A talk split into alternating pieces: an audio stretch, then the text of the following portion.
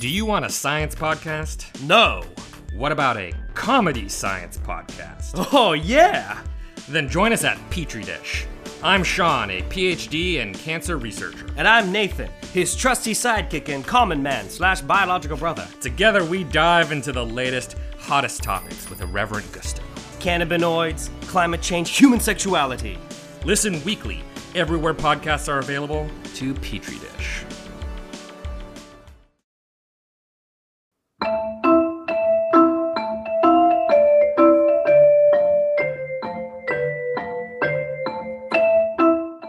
Hello, Microbigal Nation, and welcome back to another episode of the Micro Moment, that show that brings you down to the microbial level to view the world just a little bit differently. I'm your host, John, and today I'm here with Dr. Devlin. She is an associate professor at Harvard Medical School whose lab is involved with microbiome research with the goal of understanding and controlling the chemistry of human associated bacteria to uncover how the microbiome affects people. Thank you for coming on to the show. Thank you so much for having me. So, could you tell us a little bit about yourself? Yes. So, I am originally from Mystic, Connecticut, on the Connecticut seashore. Um, I grew up in New England. I went to college in, in Boston and then went out to Stanford to get a PhD in chemistry. And then I did a postdoc at the University of California, San Francisco, uh, where I switched fields from chemistry over to more biology and human microbiome research. Then I went on the job market and then started my own lab at Harvard Medical School back in 2016. So since then, I've been running a research lab at Harvard Medical School. And as we'll talk about, I study human gut microbes. So that kind of leads me into my first question. Like, how did you end up working with bacteria? Because I, I saw that you had a background in chemistry. Like, was microbiology something you were always interested in? Or did you become interested in the field when you were going for your postdoc? Right. So I there's this famous joke about chemists. There are chemists who like to make drugs or chemists who like to blow things up. In other words, there are chemists who are drawn toward biology and chemists who are drawn more toward the physical sciences.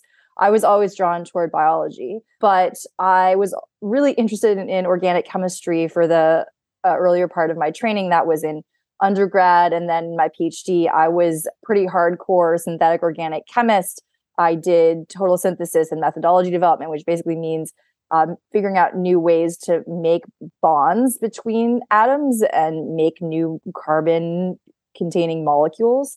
But toward the end of my PhD, I really realized that I was making molecules that were natural products. These are molecules that are complex molecules that are found in nature. I was actually studying and trying to make complex molecule um, that is the poison of the Colombian poison dart frog. Um, if you've ever seen that, I love Indiana Jones. If you've seen that scene from one of the Indiana Jones movies where he's getting chased by basically the native population and they're blowing darts at him and he's running toward the river. Right. That's, you know, the, the those darts are tipped with the poison of these, these Colombian frogs. So I was trying to make the toxin in those frogs. So again, I've always been engaged in, in biology, but at the end of my PhD, I really wanted to actually do biology instead of just sort of handing my molecules off to biologists to test. In going back to the microbes, I was interested in different types of my of biology, but I was fascinated by the fact that bacteria could make molecules. We as chemists spend all this time in the lab doing reactions to make complex molecules. Bacteria do it in a snap. They they have enzymes that that do this. So I was there these molecule makers and I was fascinated by that. I also was fascinated by the idea that from a research point of view, scientists could now modify the DNA of microbes and then change their function. And I physically wanted to do that. I wanted to have the experience of modifying the DNA of a of a single celled microbe and then having that change the function of that bug and and its ability to make different molecules. So when I was looking for a postdoc lab, I wanted it was it was a long search. I interviewed with a with a bunch of different labs. I actually at one point thought, "Oh my gosh, I'm never going to find a good postdoc mentor." But I found uh, a good fit for myself in in Michael Fishbach's lab. Michael Fishbach was one of the early people in the field of microbiome research and one of the few trained chemists in the field at the time. And he respected my background in, in chemistry. He had a, also a background in chemistry. Um, but he also, we talked and he was going to uh, allow and enable me to actually do the biology um, in my postdoc. There are some uh, labs where if you came in as an organic chemist, you'd be uh, derogatory term is sort of like a molecule maker or, or, you just all you do is you make molecules and hand them off to other people and i didn't want to do that. I actually physically wanted to do the biology and michael and i talked and and he was very supportive of, of me doing the actual biology. So that's how i ended up in his lab he was doing microbiome research and that's how i got into it so i did touch upon this during our intro but could you tell us a little bit more about your lab Right. So uh, we are a diverse lab of different types of scientists and people.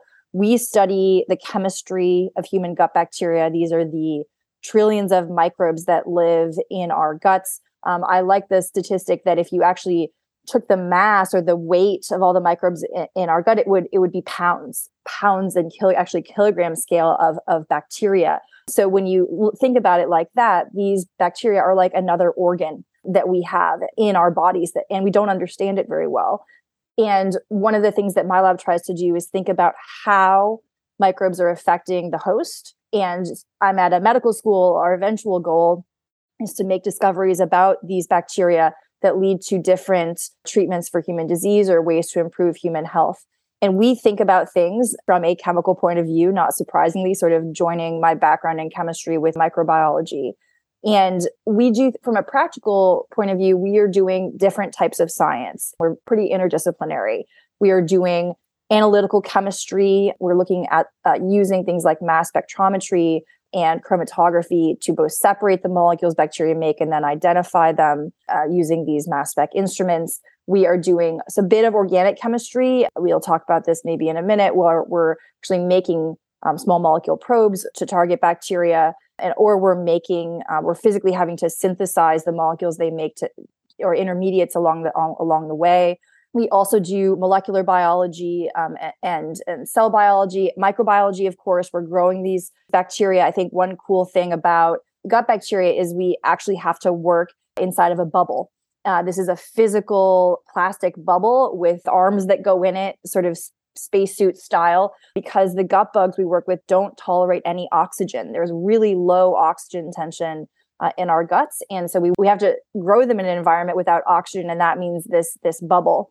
Um, so that's an additional challenge of, of microbiome research. We do anaerobic microbiology, and then we also um, do uh, mouse work uh, either through a core facility at Harvard Medical School or through we have lots of collaborations um, and we're uh, with other labs, and then we are helping to plan those mouse experiments, and then we get those mouse tissues back in lab and, and, and do the uh, analysis. So that's a broad overview of, of the different types of science the lab does.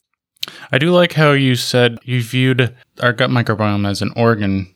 I don't think I've ever heard that analogy before, but it's it, I really like it, especially if you look at it, it's like one of the most complex organs because of all the metabolites that are being produced. Some of them we know that we need to live, such as breaking down the different uh, complex carbohydrates or making vitamins, or now we're learning like that serotonin is being produced and how is that affecting our uh, central nervous system. Right. And even more of like bile acids, what we're going to be talking about in a little bit. But yeah, I really like that analogy. Yeah, I can't claim credit for that. I don't know where I heard it first, but I also like it. I completely, you know, agree. Complex metabolites, also many many different types strains of bacteria that are in this organ, um, and I think th- I also like it because it's a way of impressing upon people in, in a way that's maybe that connects for them that this is really important. We have a liver and if we didn't understand how the liver worked we'd be in trouble. Right. So uh, so i think that, that that's a, another way of thinking about the microbiome. So i think your lab is really interesting because you're looking at bacterial metabolites in human health. What metabolites are you specifically looking at? I'll answer this in two ways. Right now and, and so my lab has been in existence for six years. We're looking at how bacteria metabolize or, or chemically convert i should say host produced molecules. So these are molecules that the human host or sometimes the rodent or mouse host makes then the bacteria have enzymes that that chemically transform these into new molecules and we're looking at those so what are some some examples things like steroids and sterols. So, steroids could be things like uh, sex hormones, they could be stress hormones. They could also, sterols or things like cholesterol that the lab has been studying uh, more recently. So, the host makes cholesterol from scratch, and we also have it in our diet. So, that that sort of a uh, there's two different sources for that molecule. Um, and we'll, I think we'll get into this in a minute, but a- another category of molecules the lab is interested in um, that has a steroid core are bile acids. And so the lab has been very actively involved in studying how bacteria metabolize bile acids. These bile acids are molecules, actually, they're derived from cholesterol in the host liver.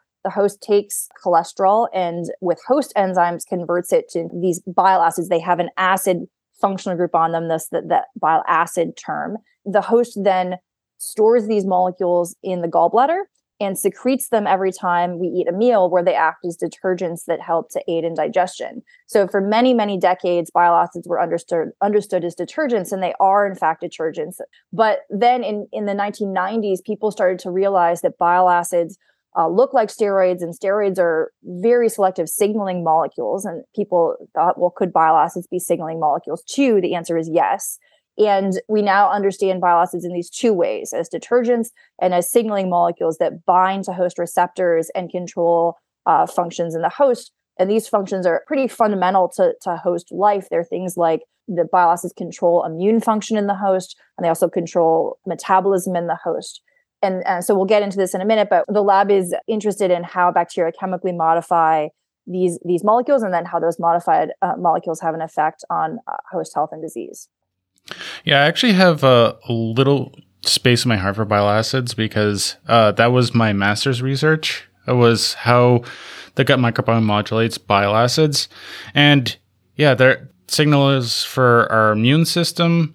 They even self regulate bile acid production, right? Depending on yes. what's there. And I think what's also interesting is their they're signals for potential like pathogens or just microbes themselves. So I studied Vibrio cholera, and it has uh, a couple of virulence factors that are upregulate in the presence of certain bile acids. So once it reaches that part of the gut, it uses the bile acids to really kickstart, you know, toxin production and pilus formation to adhere to the intestinal lining. Yeah, absolutely. And I think that all this is fascinating. And I really I love talking about bile acids. But um, going back to another one of your points, yes, the negative feedback loop is also fascinating. So that just to describe it very briefly, what that means is that the host has a, a feedback sensing loop so that if there's a lot of bile acid or, or even too much bile acid in the host or in the system, then a more bile acid actually downregulates um, a key enzyme in the host liver that is the rate limiting enzyme for bile acid synthesis. So for all those engineers in the audience, this is basically, you know, or a negative feedback loop where more molecule leads downstream to less molecule uh, synthesis. I guess like one last thing I will say about it, and then we can move on. Is like I also like uh, how efficient it is because your body reabsorbs something like ninety five percent of all bile acids and recycles them to be used again. Right, exactly. Um, and it is uh, the technical term is enterohepatic recirculation, but this active the body has specific transporters um, that are designed to actively reabsorb these molecules. To me, that means that these molecules are, are important for the body. It wants to recycle them to use them uh, in, for future use in future meals. So, yes, the body definitely cares about these molecules. Can you go into a little bit of detail of how microbes modify or metabolize bile acids? Right. So, we spoke a minute ago about how after a meal, the gallbladder contracts and these bile acids get dumped into the small intestine. They are, as you said, actively reabsorbed. And that 95% number is remarkable that these molecules are reabsorbed by the host, but that 5% actually passes into the colon, which is where the majority of our gut bacteria uh, reside. In that 5% number sounds small, but because bile acids are in such high concentration in the gallbladder and then in the small intestine, if you talk about 5% in the colon, that ends up being high micromolar, low millimolar levels of this molecule, which is a lot still. That 5% is still a lot in the colon. And then in, in that lower part of the GI tract, gut bacteria um, chemically transform these, these molecules. The host makes molecules that have a bile acid piece um, and then they conjugate it or connect it to an amino acid piece. And one of the things that a wide variety of gut bacteria do is cleave off or, or cut off that amino acid. And we think, we, the scientific community, thinks um, that one of the reasons they do that, cleaving off that amino acid piece, is as to scavenge uh, that amino acid. They actually use that amino acid as a carbon or nitrogen source. So that's they're looking for nutrients and looking for sources of carbon and nitrogen, and they use bile acids in that way. These are really abundant molecules. Bacteria are bathed in them in the gut environment. Um, so that's one thing that a wide variety of bacteria do. Um, and then different bacteria, how we were talking about how complex the system is. Different bacteria have different enzymes that chemically modify these these molecules further after this deconjugation. Most of these transformations are reductive in nature, although not all. Re- reducing means um, importing or putting electrons into these small molecules. And it is a little bit of a mystery why bacteria do this. Some of these are, from a chemical point of view, relatively subtle transformations like um, taking a ketone and reducing it to an alcohol. But what we do know is that the downstream molecules have very distinct biological effects. Things like secondary bile acids. So here we call secondary bile acids those that are produced by bacteria. Um, some of these molecules have uh, unique signaling properties that the host produced molecules don't have. They bind to host receptors, different host receptors, or have different affinities for for different host receptors.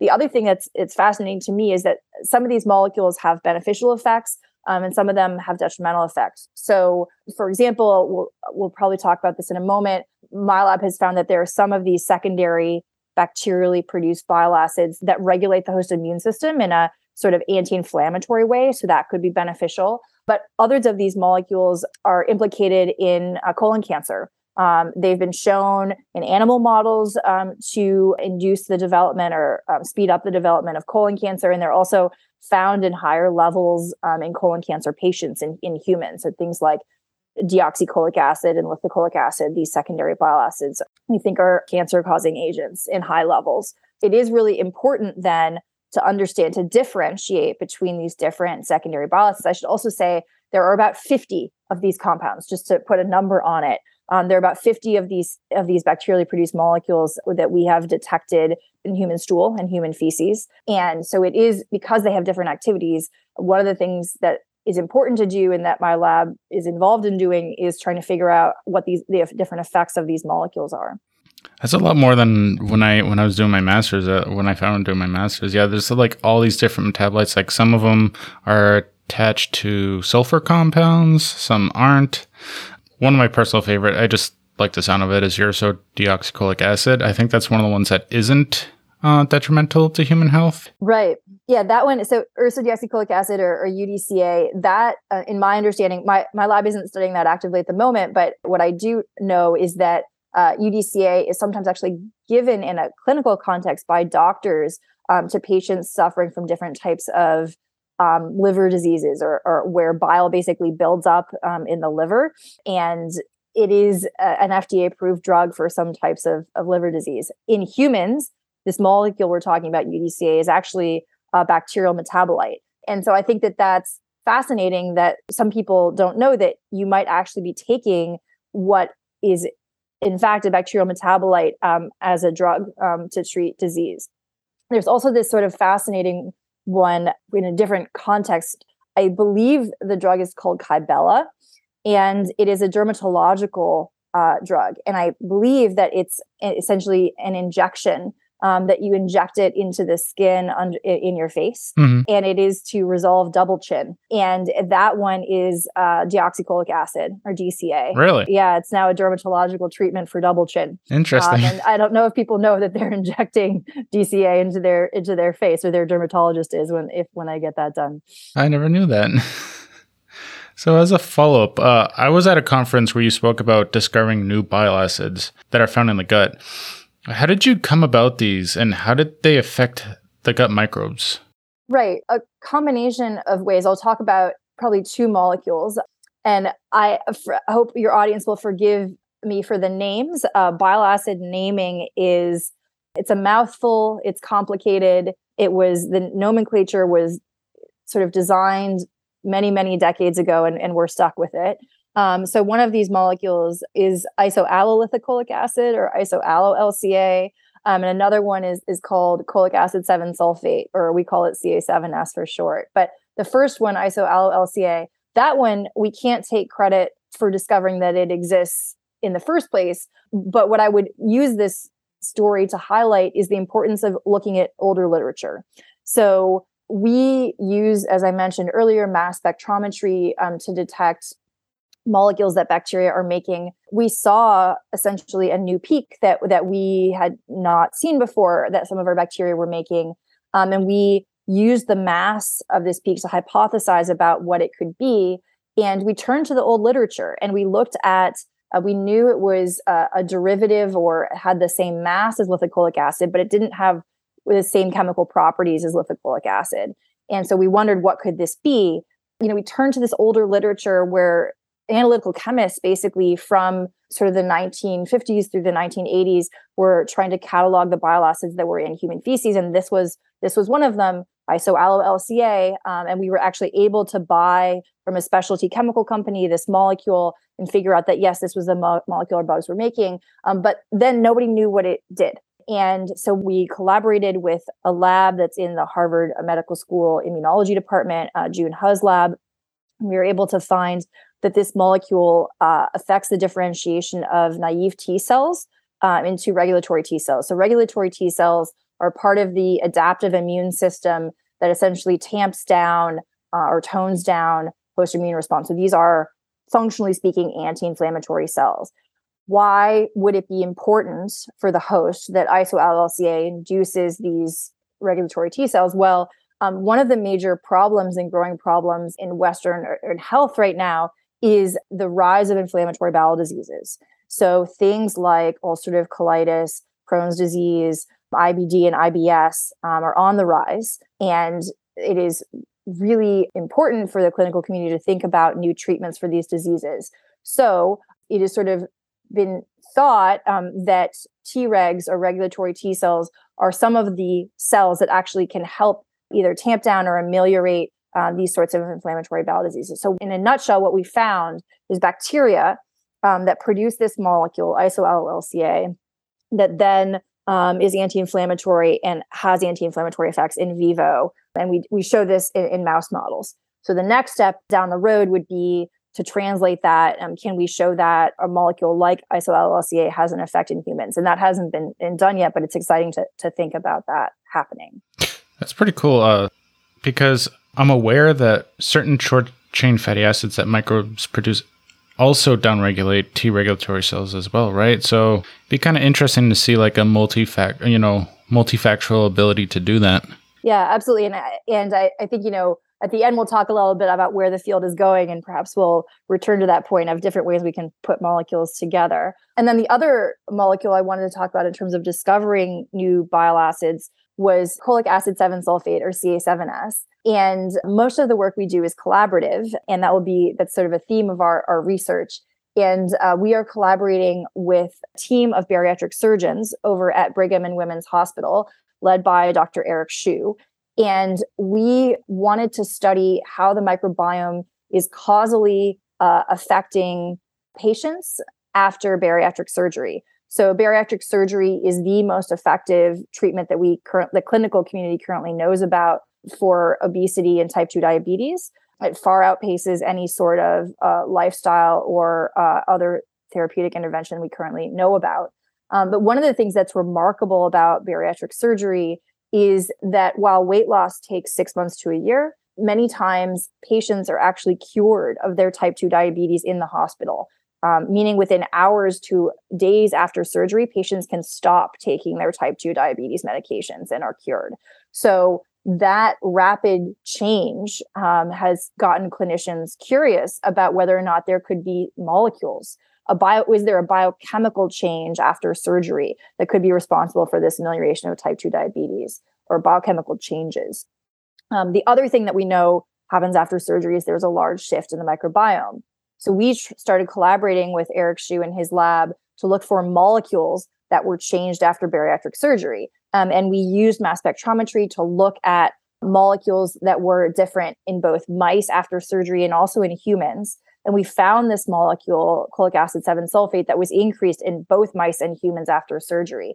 And we did that by finding a new peak, uh, sort of similar to the isoallel story. Found a new peak using mass spec, and we actually were able to purify, to physically purify enough of this peak, enough of this molecule from mouse intestinal contents to get more analytical chemistry data on it. We did uh, NMR, nuclear magnetic uh, resonance spectroscopy. Um, the technical details are not important. Basically, we got more data. We purified enough of the compound to get more data on it to, to definitively identify what it was. And then we went on to show both in cell culture and in animal experiments um, that this molecule ameliorates type 2 diabetes. Um, you can actually make mice really? have type 2 diabetes just like you can make humans um, by feeding them a high fat diet over a period of time.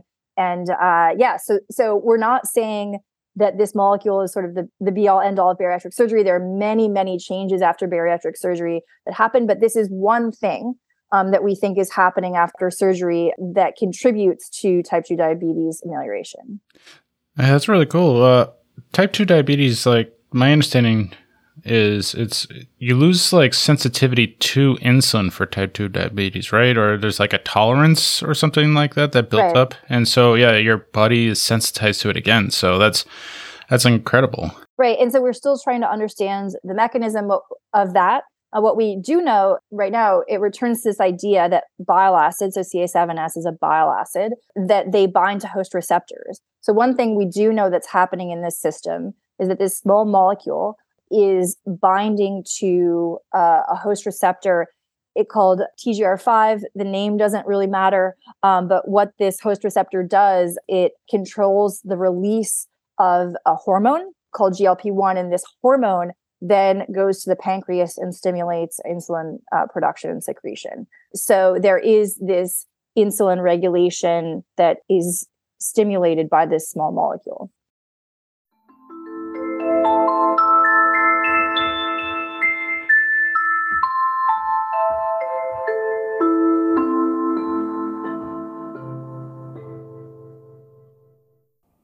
This week's episode of the Micro Moment is brought to you by Zymo Research.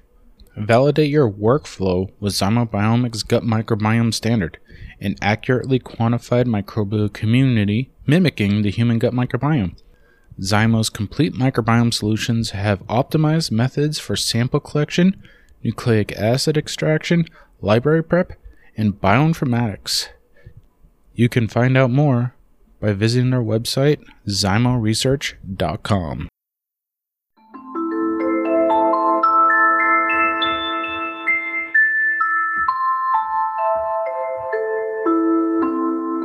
And one more thing I want to say is you, you did mention peaks. So my understanding is you load samples into for HPLC or whatever you're using, and it's based off of retention time, right? That there's a time where like it will pass through and then how like big the peak is and like how wide it is, you can determine the molecular size and how much there is.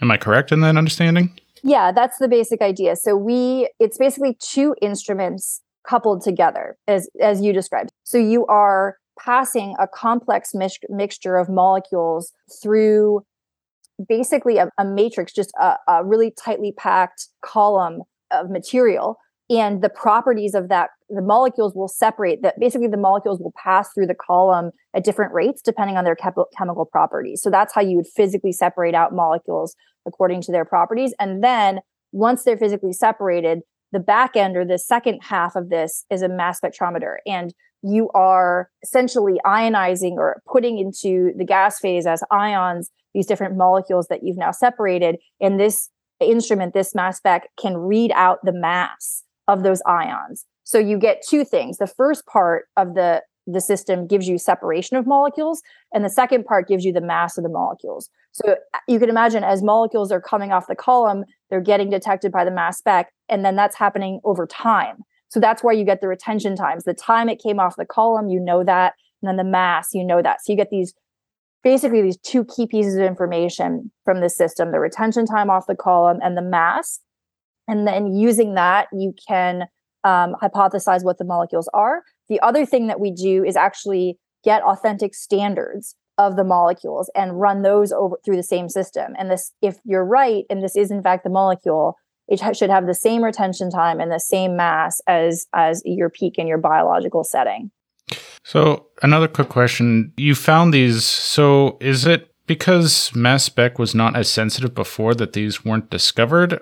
Right. So that's an interesting question. Um, partly, yes. That analytical chemistry of which mass spec is a part has been developing over the decades. And in fact, when I started my postdoc and was in my postdoc, we used to, the field used to uh, analyze bile acids using gas chromatography. There were even, you know, back in sort of that 2010 to 2015, that five year frame, there was a development in mass spec uh, and also in the, the front end, in the chromatography portion, such that we could now move from using gas chromatography to using liquid chromatography to look at bile acids and then detecting them. The companies are building fancier and fancier mass spec instruments as, as we go. So, in part, yes, the developments in analytical chemistry have allowed us to separate and, and detect more molecules than, than we could before. Part of it is also just more interest in the field and, and a returned interest in, into molecules that bacteria make. And also uh, additional chemical hypotheses that allow us to about what bacteria are making to allow us to to look in this really messy mixture. I mean, we are shooting or injecting feces onto these instruments. It's a mess. Mm-hmm. So yeah. having hypotheses about what's there can also help us identify uh, new metabolites as well. So I know you touched upon this a little bit, but your lab also looks at steroids, and I was wondering how do bacteria like what is their effect on modifying uh, steroids in the body? Right. So um, one of the things that is a lesser known fact about steroids. So these are, as I mentioned before, these could be sex hormones, these could be stress hormones that the body is making, often synthesized in things like adrenal glands. Oftentimes, when we think about steroids, we think steroids get into our bloodstream and then they are secreted in our urine. This is why, for drug testing at the Olympics, we make athletes pee in a cup and we also take their blood. And actually, at the uh, the Olympics um, or some big these big worldwide uh, sporting competitions, they have mass spec instruments. If you think about how they're drug testing athletes, those drug testers are using some of the same instruments that we actually use in the lab, these fancy mass specs. But there are actually two main ways that steroids are excreted from your body. One is through urine, but the other is through the gut and in feces. And different steroids are secreted different ways. So some of the steroids that are secreted in urine wouldn't be secreted in your gut and vice versa. Basically, what that means is that from your blood, these molecules then go to the liver. Um, some of these steroids go to your liver and then get st- stored in, in gallbladder, and just like bile acids, are secreted in, into the into the gut and then get excreted in feces.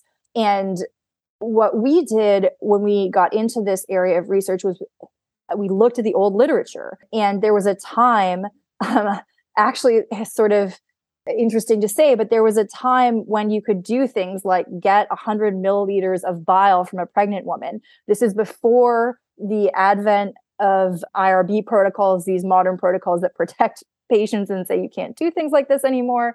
Um, but you used to be able to get large amounts of bile um, from different people. And using older mass spectrometry mass spec techniques and analytical chemistry techniques they were able to look at what steroids were in bile so that was really our one of our starting points from for this project was if a steroid is found in bile that means it's getting into the gut that means it has gut bacteria have access to it and could be chemically transforming it. This is a much newer area of research than than bacterial metabolism of bile acids. There's a lot less that's known. There was some research done in like the late 80s and early 90s and there was sort of this one review that we referenced that was written in like 1993 but then after that it was really nothing for you know 20 years.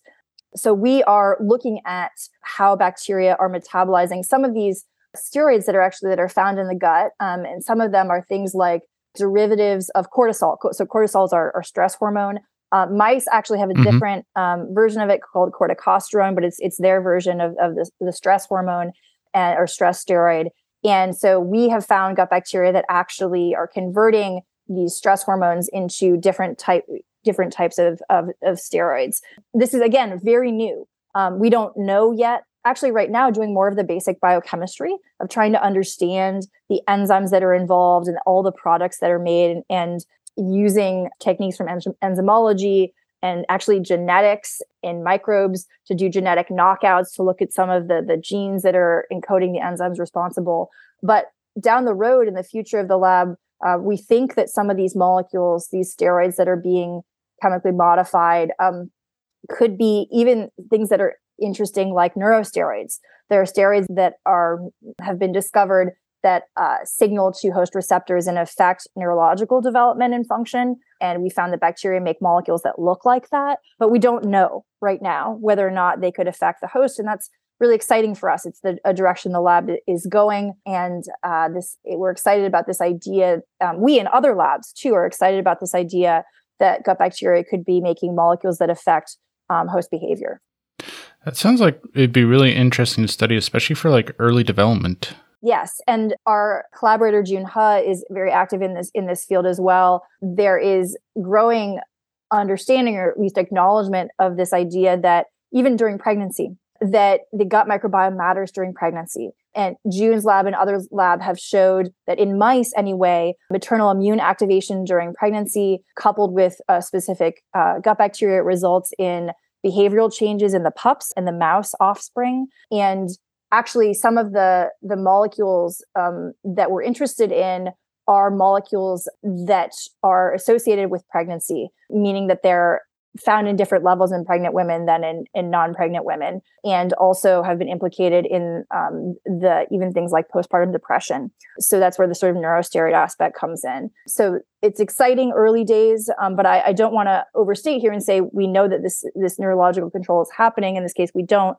um, but that's the direction we're going or looking into with the research.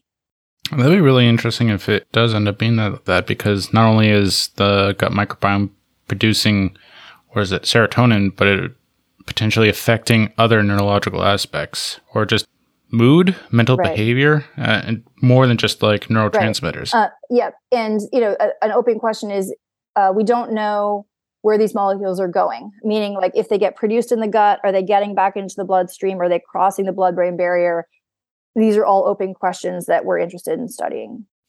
Right. I think that's something that at least a lot of media doesn't necessarily say it's like yeah they're producing serotonin but is it getting back to the central nervous system is it just staying in the gut or is it going all the way right. back to your brain important questions so not only is your lab looking at how bacteria metabolize compounds made by the body, but you're also looking at how to control bacteria metabolizing them. What compounds has the lab developed or discovered, and how do they work? Right. So, this area of our research actually goes back to my roots a bit in organic chemistry, we study, as we've been talking about, the chemical modifications that bacteria do to molecules.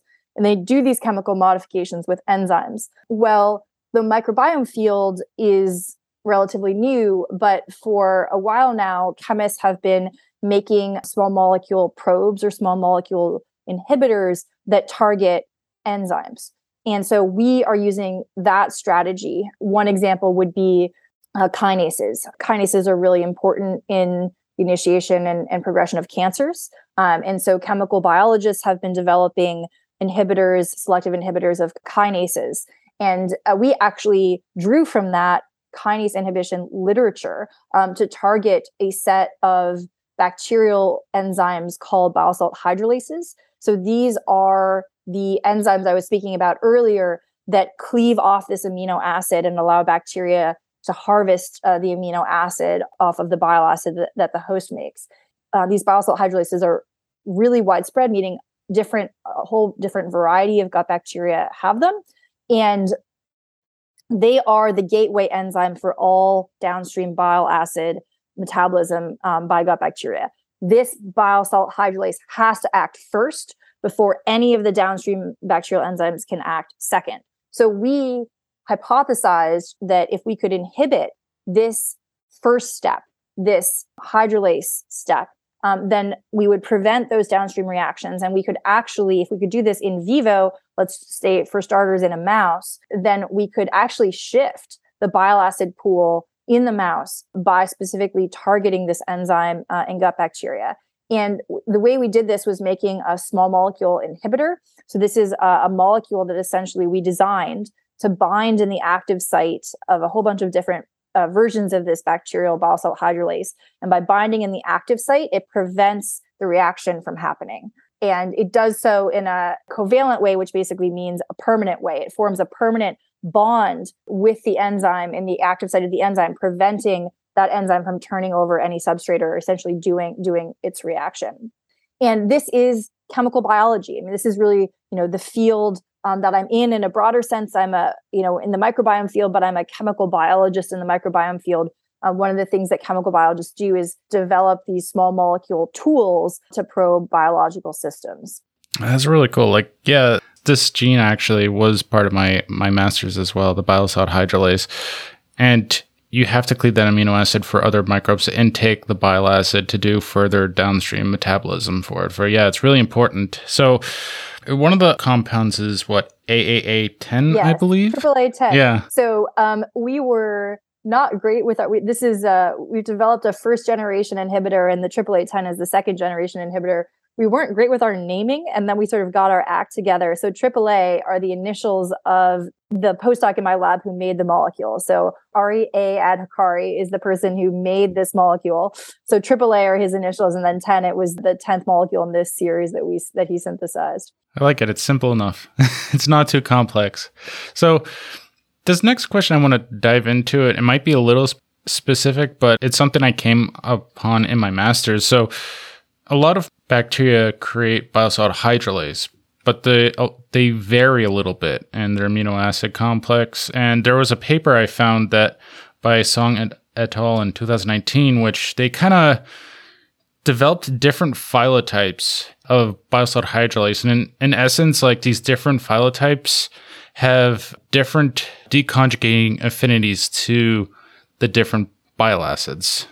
So does AAA10 affect broadly bile hydrolase or does it affect specific phylotypes? Right, excellent question, and I'm I'm very impressed that you found this paper. We use this paper often, uh, this Song 2019 paper, as a reference in, in the lab. So I guess I'll answer this question in a couple ways. The first is that we, at the outside of this project, started out with a challenge, which was we wanted a broad spectrum inhibitor. We wanted an inhibitor that targeted as you said, that did target a wide variety of bile hydrolases. And the reason was um, because we wanted this inhibitor to work in vivo in a mouse. And if we had an inhibitor that only targeted a few enzymes, you could imagine if you gave that to an animal, okay, you've you've inhibited a few enzymes, but what if they're really strong other enzymes that we haven't inhibited? They would just do their job, deconjugate, all bile acids, and then we you would basically lose the effect of our inhibitor. Mm-hmm. So we wanted a broad spectrum inhibitor. It is actually a little bit antithetical to the development of inhibitors for many people to think about something as broad spectrum. So for example, in like the kinase world I mentioned earlier, oftentimes you want your inhibitor to be as selective as possible. You want it to target only one kinase and maybe even only one subtype of that kinase in a very specific way. You don't want it to target other kinases. And that's your challenge as a chemist or a chemical biologist. Here, we're doing the exact opposite. We want our inhibitor to target a wide variety of gram negatives, gram positives. And as the microbe fans in the audience will know, I mean, bacteria are incredibly diverse. So this is actually a really big challenge to make a molecule that targets so many different types of this enzyme. The good news, what we took advantage of, is that even though if you look at the entire amino acid sequence of, of bile hydrolases that we know about across the microbiome, sometimes they might only be 20 to 25% identical with each other. But that can serve 20% is in the active site. That active site is highly conserved, and that's where our small molecule binds. So we we're trying to say, okay, the rest of the enzyme might be different, but if that active site is conserved um, and there are key residues, key amino acids within that active site that are conserved, maybe we can design a molecule that that targets many of them. We have mostly succeeded in doing that. AAA10, we when we test it, it inhibits most of the BSHs that that we can get our hands on to test one of my favorite assays that we do in the lab is actually a fecal slurry assay. So, how could you get your hands on as many bile salt hydrolases as possible. You could order individual strains of bacteria and grow them up, but even that doesn't capture the variety of bacteria that are in the gut. So, what we do is we take fresh mouse feces, we resuspend it in anaerobic water, essentially, or buffered water. And that just immediately resuspends or captures all of the enzymes that the mouse just pooped out. And then by resuspending them in water, um, we can then test their enzymatic activity and then inhibition of enzymatic activity with our molecule. So we were very happy. It was a good day in the lab when we tested AAA10 against this resuspended fecal matter, and it inhibited the activity in that fecal matter sort of across the board. So what I will say is that we are develop, starting to develop a third generation inhibitor that is even broader spectrum than AAA10 is. We have found there are some bacteria that aren't as well inhibited um, mm-hmm. by AAA10, and we're tr- it's actually an open question in the lab right now why that is. What is it about the active site or other characteristics, maybe about these bacteria, that make them less sensitive to AAA10? And can we use that information to develop a better inhibitor? Another thing we're thinking about is using a cocktail of inhibitors in vivo. So maybe instead of giving just AAA10, we gave several molecules um, that inhibited BSHs more across the board. Uh, just a quick point to our listeners. You, you did say like sometimes there's only about a 20% identity between these enzymes. And I know for for me, like it, it was a little confusing at first because a lot of times you have to go to a database to look at different proteins and some of the sequences I was putting in for we had a you know a defined community in our lab, but it wasn't coming up as bile hydrolase. Sometimes it was more broader. I think it was like what penicillinase five. Yeah, penicillin five amidase is another closely related class of enzymes. Yeah, so it, it does make it a little difficult, especially like how well the the database is is like is this the same enzyme? Absolutely and that's that's a really good point and that's something we continue to struggle with to t- try to tackle on, on a daily basis. It's an important point to think about. The bigger picture point there is that bioinformatics is awesome but there are limitations there even then there are limitations to it so basically what i mean is that at a sequence level you can use sequence similarity say you have a, an enzyme or a BSH and you know it's a BSH because you've tested it in lab, you've done the biochemistry to show, yes, definitely, like this is a BSH. But then you use that sequence and use bioinformatics to search for other sequences that are similar to it. That sometimes leads you to another BSH, but sometimes it would lead you, as you said, to a to a different type of hydrolase. And there's also we happen to stumble across um, a new type of BSH in Bacteroidetes, which is one of the major phyla of bacteria in the gut. And it wasn't homologous to anything. I mean, it you know it was in that twenty percent level compared to other uh, BSHs that that we knew. So there's definitely more BSH sequences out there to be discovered that we can't yet capture bioinformatically using known sequences. Um, and that's a challenge because if we want to understand these enzymes and also inhibit them, we need to know what their sequences are. We eventually need to know what their sequences are or what they're doing. Right. And you can only go so far because it, it is reliant on people uploading like these sequences once they sequence them. Even then, like you only make it like a small subset depending on what you're look on you're looking at. And this is sometimes it can be like a best guess scenario with the software you're using. Yep. So where do you see the field in the next five years? Oh man, this is in many ways this is a hard question. I mean, if I had a crystal ball, that would be great. I think I am optimistic. I think there are more and more people getting interested in the microbiome field, different types of scientists who are bringing their knowledge to bear on the field. One of the things in my sort of subfield, which is sort of studying metabolites, that I think would be helpful we still need to discover more metabolites and their functions. Um, what are bacteria making and what are they doing? I think an area that I'm really interested in that we've talked about is how if there are metabolites that are affecting host neurological development and then behavior, the sort of so-called gut-brain axis. I'm really excited about it. I know other labs are as well. Can we discover bacterial metabolites that are affecting host function or host behavior? That's an area I think will grow in the next five years. But I also think that we need to start as a field trying to figure out which metabolites are the dominant ones or driving the, the phenotypes or driving um, the significant changes in host function. We, my, my lab included, have sort of found individual molecules that are having functions in maybe in vivo, but there's also overlapping patterns like certain labs have found molecules we were even talking about it the short chain fatty acids and this one particular bile acid those affect t cells uh, other metabolites affect host intestinal barrier function other metabolites are affecting you know host uh, glucose tolerance.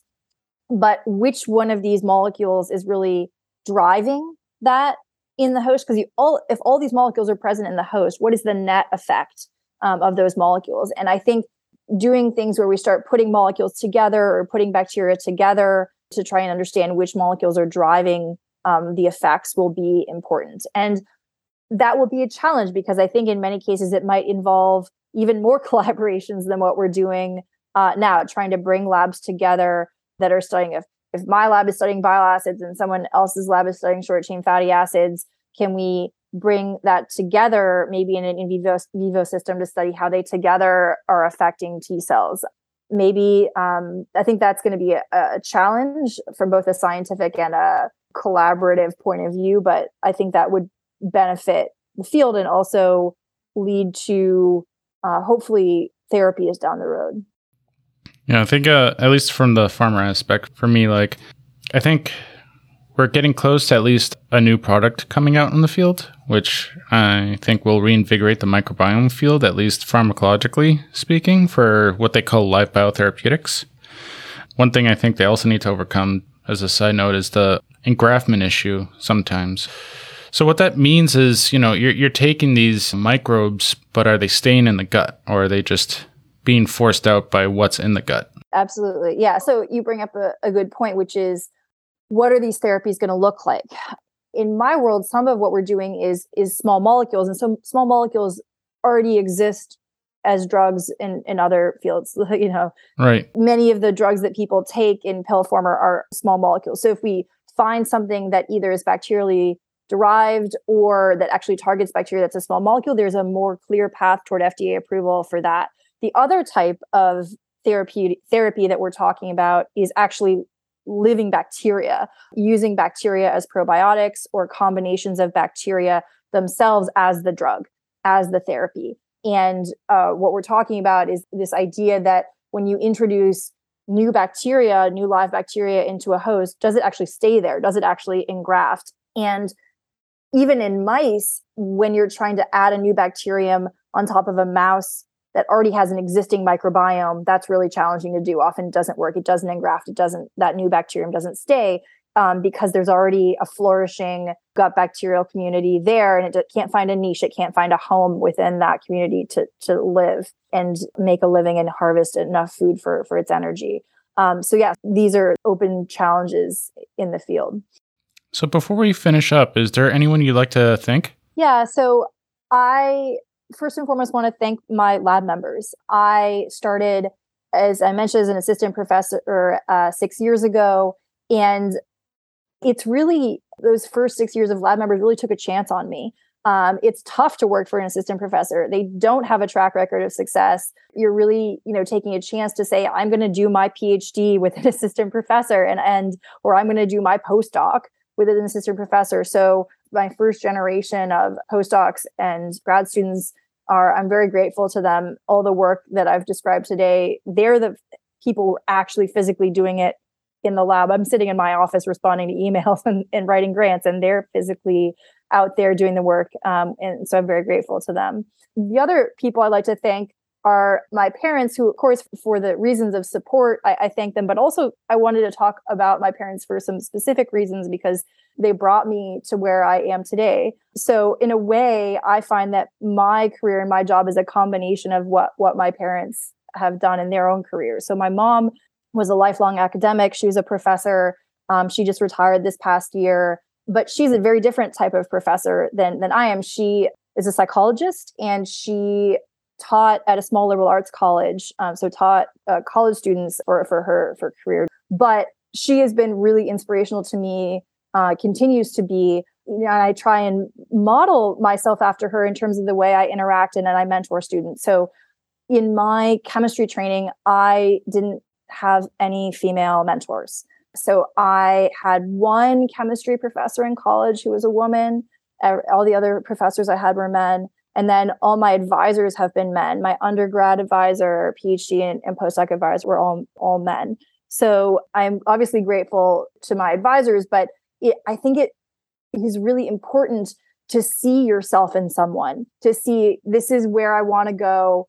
There's a person who looks like me who is doing this. And that was my mom. Um, she was a professor. She was mentoring students. And I remember going with her to her office when I was a, a little girl and seeing her interact with students and mentor them and help them with their senior thesis projects. And and uh, that was has been really uh, formative for me. Uh, she was she's always upheld uh, high standards for her students and her classes have a reputation for being tough but but she's also very well loved uh, by by her students. So so my mom has been a huge influence on me.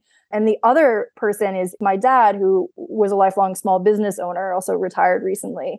And he you know sort of was not in academia, but in many ways, my job right now is more similar to my dad's, meaning small business owner. Um, so I basically am running a small business in many ways. I have a, a lab of, of nine people. I have to raise money to support those people, um, to support our science. I have to, you know, sometimes you know, you know, mentor those people and get them where they need to go in their careers. Sometimes there are, you know, each person is different. Each person has their own goals. Each person is motivated by different things, and th- those sorts of, you know, maintaining a budget, and, and budgeting for the future. Those are all things that a small business owner does. And that is a lot more like my dad and what he did than than what my mom did. So I and I'd like to thank both my parents because I didn't plan it this way, but in a, in a weird way, I'm doing sort of the combination of what I saw both of them do growing up and in my own job now. Where can people find out more about your lab? Yeah, so the lab is on Twitter. Um, so it's at Devlin Lab, and it's a student-run Twitter account, but but we try and maintain it and post about the latest happenings in the lab. So at Devlin Lab on Twitter, um, and then uh, the website is devlin.hms.harvard.edu, and we actually recently updated uh, the lab website to include some new features. So so yeah, so those would be two things that would be great to promote. Well, thank you for coming on today. I appreciate it. Well, thanks so much for having me. It was I had a good time, and hopefully, people um, may have learned a little bit more about the microbiome. Thank you, and I, I look forward to reading more about your research. Well, that's our episode, everyone. We hope you have been enjoying all the microbiome episodes we've been bringing you. We will be wrapping things up in our next episode with the bomb, then off to a new topic. Be sure to keep tuned in to find out what that is. You can find us on Twitter at Microbigals or on Facebook by searching Microbigals. Interested in learning more about microbiology? Jump over to our website to read more about the microbial world. Just visit microbigals.com. Until next time, everyone, make sure to take care of your microbiome. Bye!